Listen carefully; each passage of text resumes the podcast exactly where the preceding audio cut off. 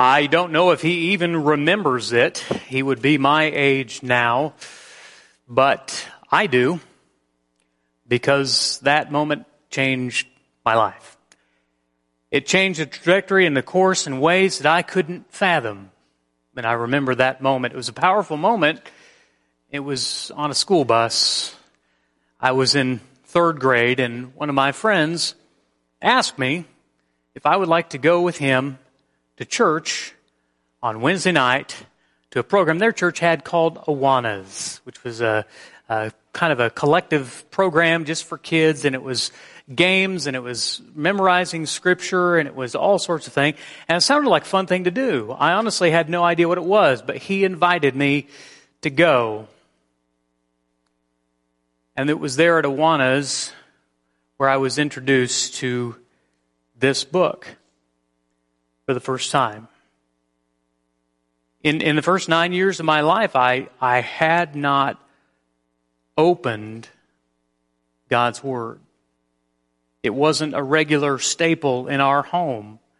And uh, not too long after I'd gone to two or three sessions of Awanas, I remember very clearly asking my, I believe it was my dad, if we had a Bible in the house. And he pointed me to one that was in a, a shelf behind the door. And I began to thumb through it. Little did I know how much one book would change my life. You and I are part of a story, an ongoing story. We know this story, the story of God and God's people, but God, don't you know, is writing your story. And perhaps you've had that moment where mo- one moment changed every moment after that. Don't you know? There's power in a story.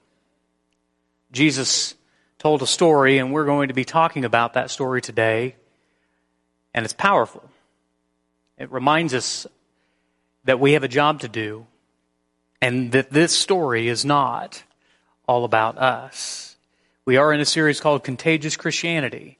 It is part of our elders' desire that Northsiders should be intentional and purposeful about being personally evangelistic. This is not a, launching campaign for some new church program or, or some new ministry or anything like that. It's, this is a, a call for each person who's a believer in Christ to revisit and re-acknowledge their commission given by the Savior to go about seeking the lost bringing the lost to Jesus. And you can't save anyone. Neither can I. Okay? That's why we have a Savior. And so when, when you put the pressure on you and you think you have to save people and you have to have all the answers and you have to of course, nobody wants to do that. But when you, then you acknowledge that it's not about you, it's about Him. That He's working in your story in ways, and He's working in stories of people that you can influence in ways that you can't imagine. As part of this ongoing series on personal evangelism, today we're going to look at the powerful story known as the parable of the sower. It's found in Luke chapter 8, and I'll encourage you to turn there. If you don't know where Luke chapter 8 is, uh, grab a Pew Bible. You'll turn to page 1109. It's a simple story. It's a short story. Uh, the account of this story is found in Matthew, Mark, and Luke. And in all of those accounts, it is a small story. But just because it's a small story, don't misunderestimate its power and the lesson that Jesus is trying to teach. We're going to look this morning at the shortest version of those accounts of the story found in the Gospel of Luke. And here's what Jesus, the story, the parable that he shares. When a great crowd was gathered and people from town after town came to him, he said in a parable, A sower went out to sow his seed. And as he sowed, some fell along the path and was trampled underfoot. And the birds of the air devoured it. And some fell along the rock. And as it grew up, it withered away because it had no moisture. And some fell among the thorns, and the thorns grew up with it and choked it. And some fell into good soil and grew and yielded a hundredfold. And as he said these things, he called out, He who has ears to hear, let him hear. The first thing I want to tell you is that the parable is misnamed. I, I put the slide up because it's the story by which it is known, but the, the story really isn't about the sower. And that's one of the reasons I think we're so hesitant and reticent to share the gospel because we think it's about us. That if we share and it doesn't work, then it was something that we did wrong. But, but the parable is misnamed because it's not really about the sower at all. The first thing that we must understand is that the seed is exceptional. I know you can read that point. I think there was a formatting issue there. But if you squint really tight and look at that slide, you can see it says the seed is exceptional. The seed is exceptional. Years ago, I had a, a good friend who was helping me to, our lawn was just terrible. It was full of weeds and all sorts of junk. And I, I, I wanted to, to basically just start from scratch. And so I had a friend who knew how to do that, knew how to do that very well. And so he helped me, show me how to do it. And as part of the reseeding process, the overseeding process, first we killed everything, and then we got this, I think they called it a vertislicer. I don't know if exactly remember the name of the machine. There's this huge machine, and you poured the seed in. So he had this huge bag of seed that he brought. And on the outside of the bag, I'll never forget it, he said, eh, or the, the, the side of the bag of seeds, that said, good seeds don't cost, they pay. I thought, huh, I've never forgot that. The, the, the seed that I was planting that day, I hoped was good seed. It was. It was exceptional. It grew up strong and thick, and the lawn still looks good today, even though I don't own that house anymore.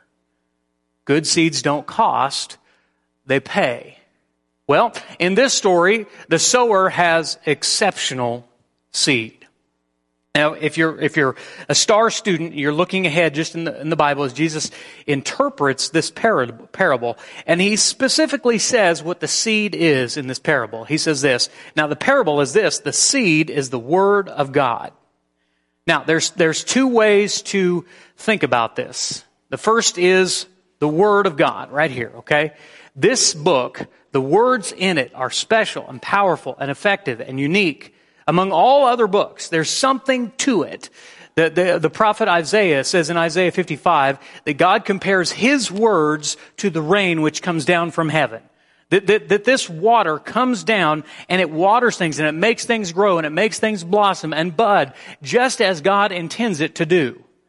He says, my words are like that. In the very beginning of the creation story, God's words are what set forth the creative, the creation story. God said, let there be Right. Let's try it again. I can tell you haven't studied the Bible. God said, let there be light. And there was. Isn't that interesting? You see, God said it and then it was. Now, if you think about that these words are inspired by the very same God who did that, we understand that the seed is exceptional. The writer of Hebrews says in Hebrews chapter 4 verse 12, if you want to mark down Hebrews 4:12 or turn there, it's on page 1281. Hebrews chapter 4 verse 12. The writer says the word of God is living and active. It's living and active. It's sharper than any two-edged sword, piercing to the division of the soul and the spirit and of joints and of marrow and of the discerning of the thoughts and the intentions of the heart. These words are sharp. They're heavy. They're piercing. They're, they're living. They do something that, well, you know, my, my job is to preach it. But the power is not in the preacher. The power is in the word that he preaches. There's something to this, and I can't fully describe it to you. But as I go through each week and I study and I prepare and I edit and I'm, I'm taking the word and I'm trying to cut it straight, what I'm doing here is I'm trying to present God's word.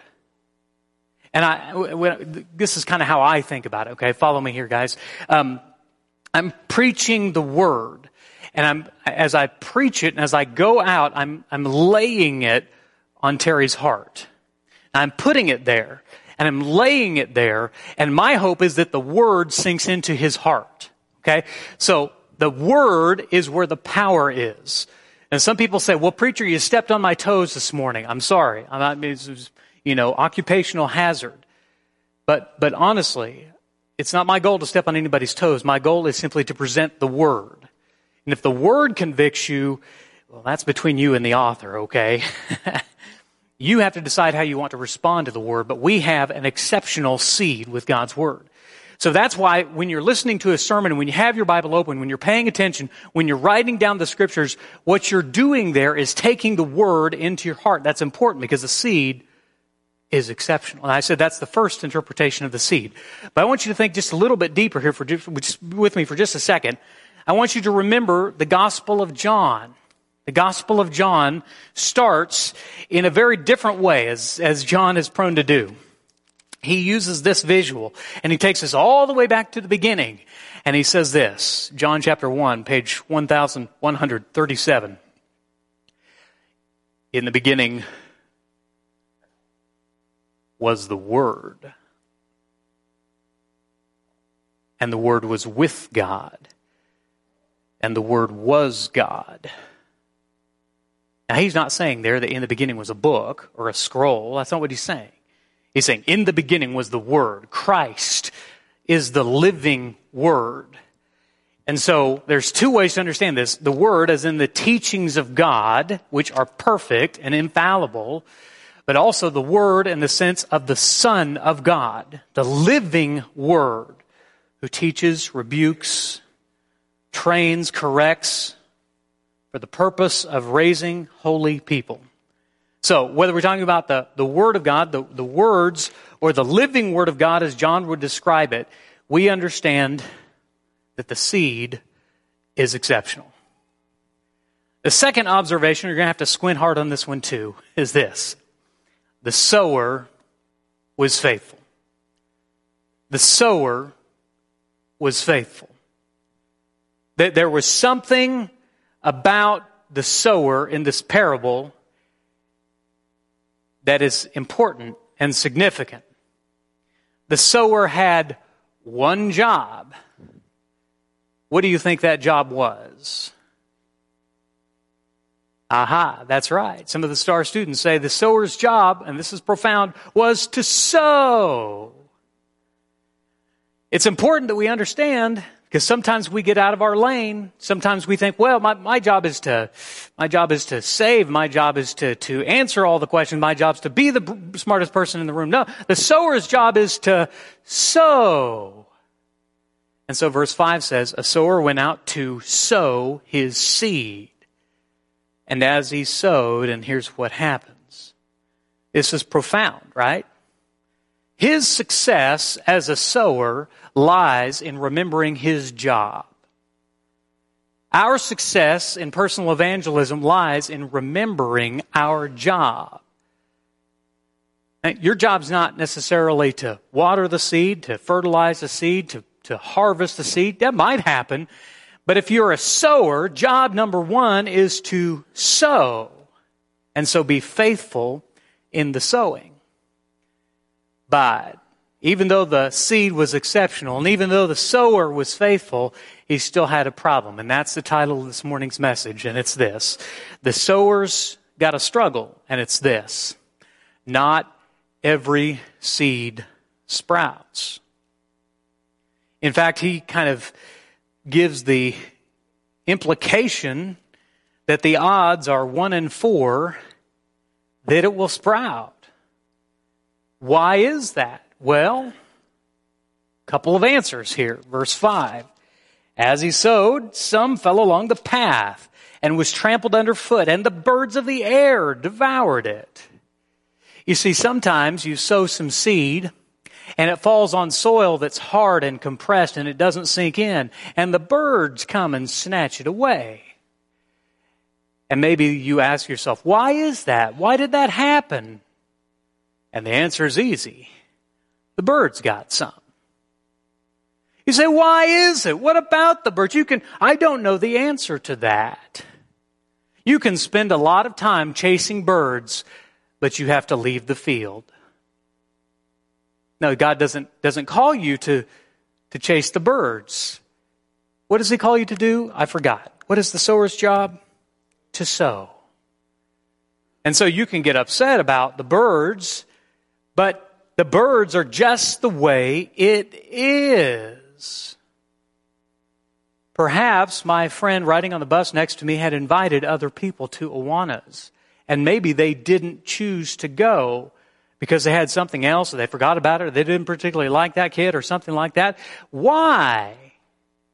Why did the birds get some? I, I wouldn't sign up for that. That's not a useful endeavor to try to analyze that. No, your job is simply to sow. And see that the sower didn't stop just because of the birds. He kept sowing. That's what sowers have to do. Sowers got to sow. But he says, verse, verse 6, this, then, then something else happens. Some fell along the rock. And as it grew up, it withered away because it had no moisture. So, so the second reason seeds don't sprout is sometimes the, the sun withers some. The soil's too shallow. And you ask, well, well, why is that? Why was it that I planted the seed here and the soil was too shallow and the sun was so hot? Why did that happen? I wouldn't, I wouldn't try to figure that out. Because your job is to sow. And sometimes the birds are going to get some, and sometimes the sun's going to come out in the heat of the day. Some are going to sprout and wither very quickly because they don't have any root. You can question birds and sun and rocks and shallow uh, soil depth and all of that, but but to do all that, you got to stop sowing. And the sower, the sower knew he couldn't do that because he had one job, and it was to sow. And some, verse 7, fell among the thorns. And the thorns grew up with it and choked it. And, I, and I, I've seen that happen.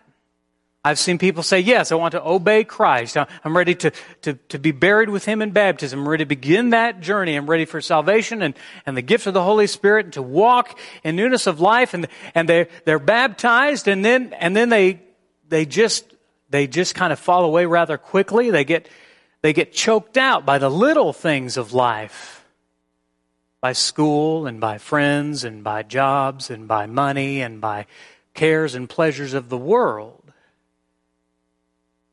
And see, sowers can get caught up and say, well, why? Why did that happen? Why did, why did we sow the seed and it planted and it grew and then it got choked out? Why did that happen? And I just wouldn't try to figure that out. It's just the way it is. Sometimes you sow the seed and the, the birds get some. Sometimes you sow the seed and the sun dries up something that sprung up too quickly. Sometimes, sometimes it springs up, but it gets choked out. And, and you can worry about, you can worry about the birds and the sun and the soil and the, and the, the thorns, but, but that's not your job. Your job is to. I know some of you are really getting into the sermon now. So, get to the point, preacher. The point is, the sower kept on sowing. And he didn't stop and he didn't obsess. He just understood that some, some seed would, would, would not make it. In fact, if he was planting four, he's got three, he's zero for three. Did he stop? No. No, he didn't stop because he knew his job was to continue sowing.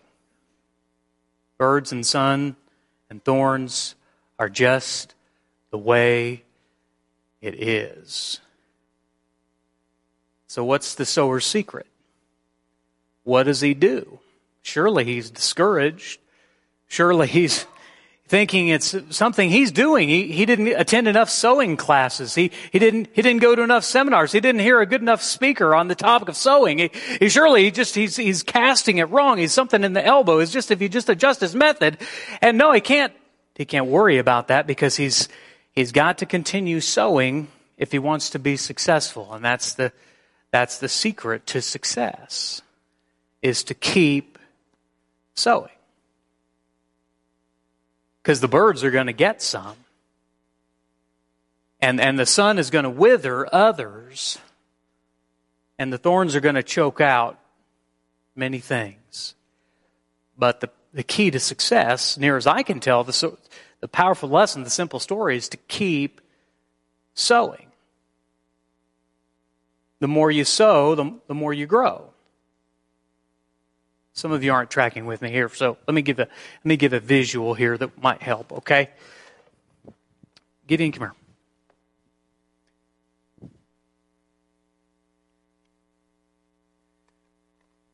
Come here.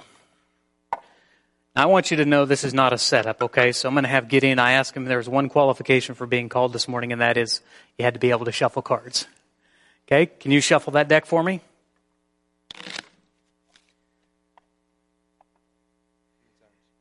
Let's say three.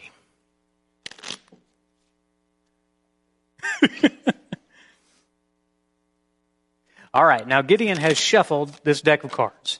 Now, this deck of cards, if you hand it back to me, this deck of cards, I'm just going to cut it here. I want you to pick one. Pick which one? Pick that one, okay? All right. So, uh, what I want you to do, this is represents 52 people in your life, right? You're a Christian, you're a believer. God's called you to go and share God's Word. All right. So what we're going to do is pretend that every time you draw a card, it's a face card. That means they they've believed and they've been baptized and they've converted to Christ. Okay. So go ahead, draw a card. What is that? A four. A four. Gideon. It didn't work. You went to the sermon series. You're going to Jeff's class. You're reading your Bible. What did you do? Something. No, you didn't do anything. Didn't do anything wrong. Here's the problem. Sometimes we get to sowing the seed and we share it one time and it doesn't work. And we say, oh, it must have been the sower. No, that couldn't be it, could it? we think it could have been the seed, but that couldn't be it. Now, sometimes it just hits bad soil. So you try again. Oh, Gideon, you only got a three. he shared it. He shared it again. He listened extra good during the sermon. He went to the teen class. He, he looked at the back of the Bible, the Pew Bible. He, he tried to get everything right. Now, how are you feeling right now? You're zero for two. Not very good. Not very good. See, this is where most Christians get because they think it's about the sower. It's not about the sower. It's not even really about the seed. It's about the condition of the soil. So Gideon, I don't want you to get discouraged. I want you to keep flipping. Oh no, Gideon! You got a seven. You've shared the gospel of Jesus with three people, and each time they said, Nope, nope, not today. It must have been you. That's what the enemy would want you to think. But it's not about the sower. It's not even about the seed. It's about the soil. And so what does the sower do? He keeps sowing. That's exactly right. And hey, he hit a jack. They're all thinking, hooray, the sermon can go on. but listen, he won a soul to Christ. As we talked about a couple of weeks ago, the soul is more valuable than anything on earth, and it means the world to this soul. But I don't want you to get, I don't want you to get the big head now, Gideon. Okay? Because it's still not about the sower. And now this guy is going to go reach and he's going to start flipping the cards. And he's going to flip a card and he's going to get discouraged. And whoa, he's going to get one on his second try. You see how this works? And now that guy is going to come and he's going to flip one and he's going to get discouraged and get discouraged and get discouraged and get discouraged. And then he's going to find a missionary. Do you understand that when we get so focused on ourselves, we forget that our job is to sow the seed? Gideon, I want you to keep flipping the cards, knowing that not everyone, some will be kings. Not everyone, some will be queens. Some will be jacks. I'm not going through the whole deck, okay? but it gets better. You see, if I do the law of averages, the odds of hitting a face card is about the odds that Jesus said we'd get of hitting good soil. And so when you hit bad soil, I don't want you to get discouraged because it's not about the sower. It's certainly not about the seed. It's about whether the sower will keep on sowing. Now that's just a lesson for you. Nobody else pay attention. Thank you, Gideon. See, the, the sower has to keep sowing if he wants to be successful. And Christians get discouraged because they get a few non face cards. They get a few jokers and they think, I'm a failure. I haven't done it right. Must be something with me. Now, the sower, if he wants to be successful, needs to keep flipping the cards. You know why? Because, because one time that seed will hit fertile ground and it'll sink into a heart that's soft and receptive and ready and passionate. And that seed will grow exponentially 30, 60, 100 times what was sown. I could tell you lots of stories about people who are 30, 60, 100 times. tell you this about my uh, friend Jason Lawrence.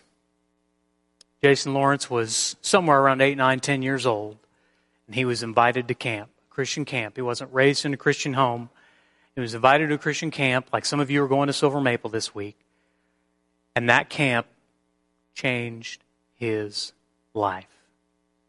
It changed his eternity. And he not only became a Christian, he's not, bab- not just baptized into Christ, but he became a, a passionate student of God's Word. And he began to teach other people. And he brought people in his own family to Christ, in his wife's family to Christ, all because of one person making one invitation, planting one seed. Sometimes you'll ask. Sometimes you'll invite. Sometimes you'll share. Sometimes you'll plant the seed and it goes nowhere. And it's not about you. And I just want you to keep planting. Keep planting. Keep planting. Because sometimes you get a Jason Lawrence. Sometimes you get someone who changes the trajectory of not only their lives, but 10,000 other lives. I always try to end with something a little bit practical, so I want to do that this morning. This sermon series will not mean anything if you don't intentionally take it seriously. It's not an information problem. I can't find enough verses and creative ways to teach it. You just got to do it. The only way the sower makes any progress, gets any harvest, is to sow the seed. So I hope you've done what we've asked you to do. We, we made, we asked you to list five names, to, to, to write down five names of people who do not know Jesus, people that you are in relationship, family members, friends, neighbors, coworkers, people that are on your heart that do not know Christ. I hope you've been praying for them.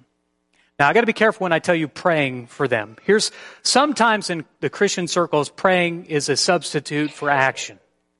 Praying means I don't really want to do anything about it, but I want to sound spiritual. So I'm just going to pray about it, which just means it's sort of a spiritual way of saying I'm not ever going to do anything. That's not how I want you to pray. I want you to be praying for the five people on your list with the intent of sharing the seed. Now, that's the first part of our application. You got to share Christ. Oh no! Oh no, you, you mean I gotta share? Isn't that your job, preacher? What are we paying you for? Can't I just call you and you share it with them? Well, I can. But, but I haven't built a relationship with them that you have. Well, I don't know enough. Well, are you a Christian? Would that, Yeah, but I don't really want to do it. All right, I'm going to give you four scriptures, and you can just write these down. We're not going to go through all of them. But you have to share Christ. He's the good seed. He's the seed of Abraham. He's the one that's planted in the heart. And sometimes people respond and sometimes people don't, but sometimes people respond and 30, 60, 100 times what was sown is reaped. I got to make this point here. People do not come to Jesus by osmosis. Sometimes we believe as sowers that if I can just get people close enough to a sack of seeds, that they'll be okay. So you'll hear people say, well, I don't really want to share Christ, but what I want to do is live such a good example that they will see me and they'll come to Christ. I've never followed that logic. I understand you should live a good life, and I understand the power of example. But at some point, sowers gotta sow.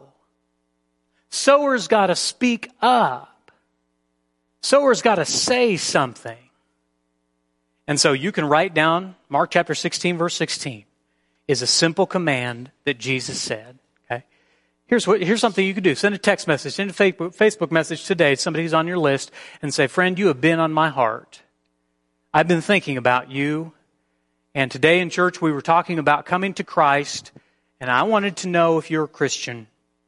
Or, or you can say, I, I, I want you to know Christ. I, you can't be ready for eternity without Him. So I'd like to share with you a verse. And you give him Mark 16, 16. All you're doing is planting a seed. You can share the other verses as well. Acts 2, 37, 38. Romans 6, 1 through 5. Hebrews 9, 27, 28. You can share all of those verses or some but you have to share something. You say, Preacher, you don't understand. I'm an introvert. I don't talk to people. That's not my personality. It's not my skill set. It's not my gift. I understand that. But you have people in your circle who will be at your funeral. Will they be ready for eternity? It's not right for you to have the gift of eternity within your heart and never say a word about it. Someone once uh, mentioned in this series that there's an old hymn that, that goes, You never mentioned him to me. Think of all the conversations you'll have this week about all sorts of inconsequential worldly matters. My question will be Will Christ be a part of any of that? We got to share Christ. You say, Well, I really don't know how to do it. Okay, here we go. Take a Pew Bible. Grab a Pew Bible. Go ahead and do it right now. Grab a Pew Bible. There's a Pew Bible in front of you. Grab one. Turn to page 1368. You say, I don't know how to share Jesus. I know you gave me those scriptures, but I'm still kind of scared. All right, good. I hope there's, uh, the pews are empty of Bibles today. Because on page 1368 in the Pew Bible is a Bible study with scriptures that you can lead someone and show someone the way to Jesus. You don't have to do anything. Take the Bible with you today. Send a message, say, You've been on my heart, and begin studying. Just say, Hey, I want to read through. I'm not great at this, but you've been on my heart. I want you to be ready for eternity. Will you do that with me? And then just follow the steps. It's, it's laid out right there. You don't have to have the personality. You just have to have a heart for the lost. You just have to love the lost. You just have to believe that there's more room in the lifeboat. All right. So take that Bible with you. In fact, if you're so inclined, write the name of the person who you're going to share it with on the inside page. Write their name on it so that you'll be motivated to share that Bible with them and study with them the Word of God. Now, second, open your home. we are past pandemic, you know, all of that, but I want you to think about this really convicted me. We've got a wall in our house with names full of people that we've had over. But I started looking at the number of people who didn't know Christ who I brought into my home, and I was ashamed. I know I, I'm supposed to minister to the saved too. I get that. But I want to encourage you to consider using your home as a ministry to reach the lost. Raymond Williams was telling me that when he was growing up, Ray, are you in here? Yeah, there he is, right at the back. Raymond Williams told me when he was growing up, he knew if he brought his teammates over to his house, they were not leaving the house without hearing the gospel. His mom and dad were going to share the gospel. He baptized many of his teammates into Christ because his parents knew there were bigger matters than football. They were that convinced. They used their home as a ministry opportunity. We got small groups, crazy amount of small groups. We got, I was talking to a guy yesterday who said there was a group of, of couples that met yesterday for a Bible study. That's wonderful. That's a good thing to do. My question is, is there any invitation to the lost to those groups? Or is your group just a lifeboat group? Just, just all people who are going to heaven together? Put an empty chair in your group and say, hey, let's make this a group where we invite the lost. If your small group is meeting and you've got someone on your heart and you don't want to share the scriptures, open the Bible, all right. Hey, we're going to, we're having a small group meeting. Come, won't you? And everybody share their story about being a Christian, the difference that Christ has made in your life. Open your home or use somebody else's home. And the last thing is witness. And I get in Church of Christ, we don't use that word very much. But I want to, I want to just describe what I mean by that. Share your story of who you were and who you are. The apostle Paul said, For I am the least of the apostles unworthy to be called an apostle because I persecuted the church of God, but by the grace of God I am what I am.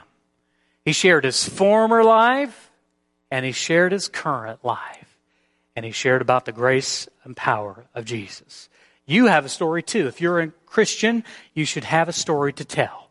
And witnessing simply means to share your story. And if you don't know how to do that, go to CR on Thursday nights. They do a lot of that. That's great. Learn how to tell your story so that your story can impact someone else's. All right, I know we're long, but I wanted to make sure you got some practical to share Christ, to open your home, to witness to others. This again is more about practical than personal, but I'll issue this invitation this morning. If you don't know Christ, you say, How do I know Christ? Well, have you done what he said to do? Mark 16, 16, Jesus said you got to believe and be baptized to be saved. All right? Baptism is not how you're saved, it's when you're saved. If you haven't been baptized into Christ, you're not in Christ, you don't know Christ. If you haven't done that this morning and you you re, you realize that, you say, okay, well, if I haven't done it and I need to do it, and Jesus said to do it, I'll do it this morning. In a second, we're going to sing a song. We're going to have a shepherds at the back. Go to the back, say, I'm ready to obey Christ. And you can do that, and we'll begin your journey with you. But if you've been convicted that you haven't been sharing Christ, that you've just been very comfortable in the lifeboat, well, I want to I want to encourage you to repent. I want to encourage you to begin being serious about reaching the lost that Jesus called us to reach. If you have a spiritual need, won't you respond to their shepherds at the back as together we sing this song?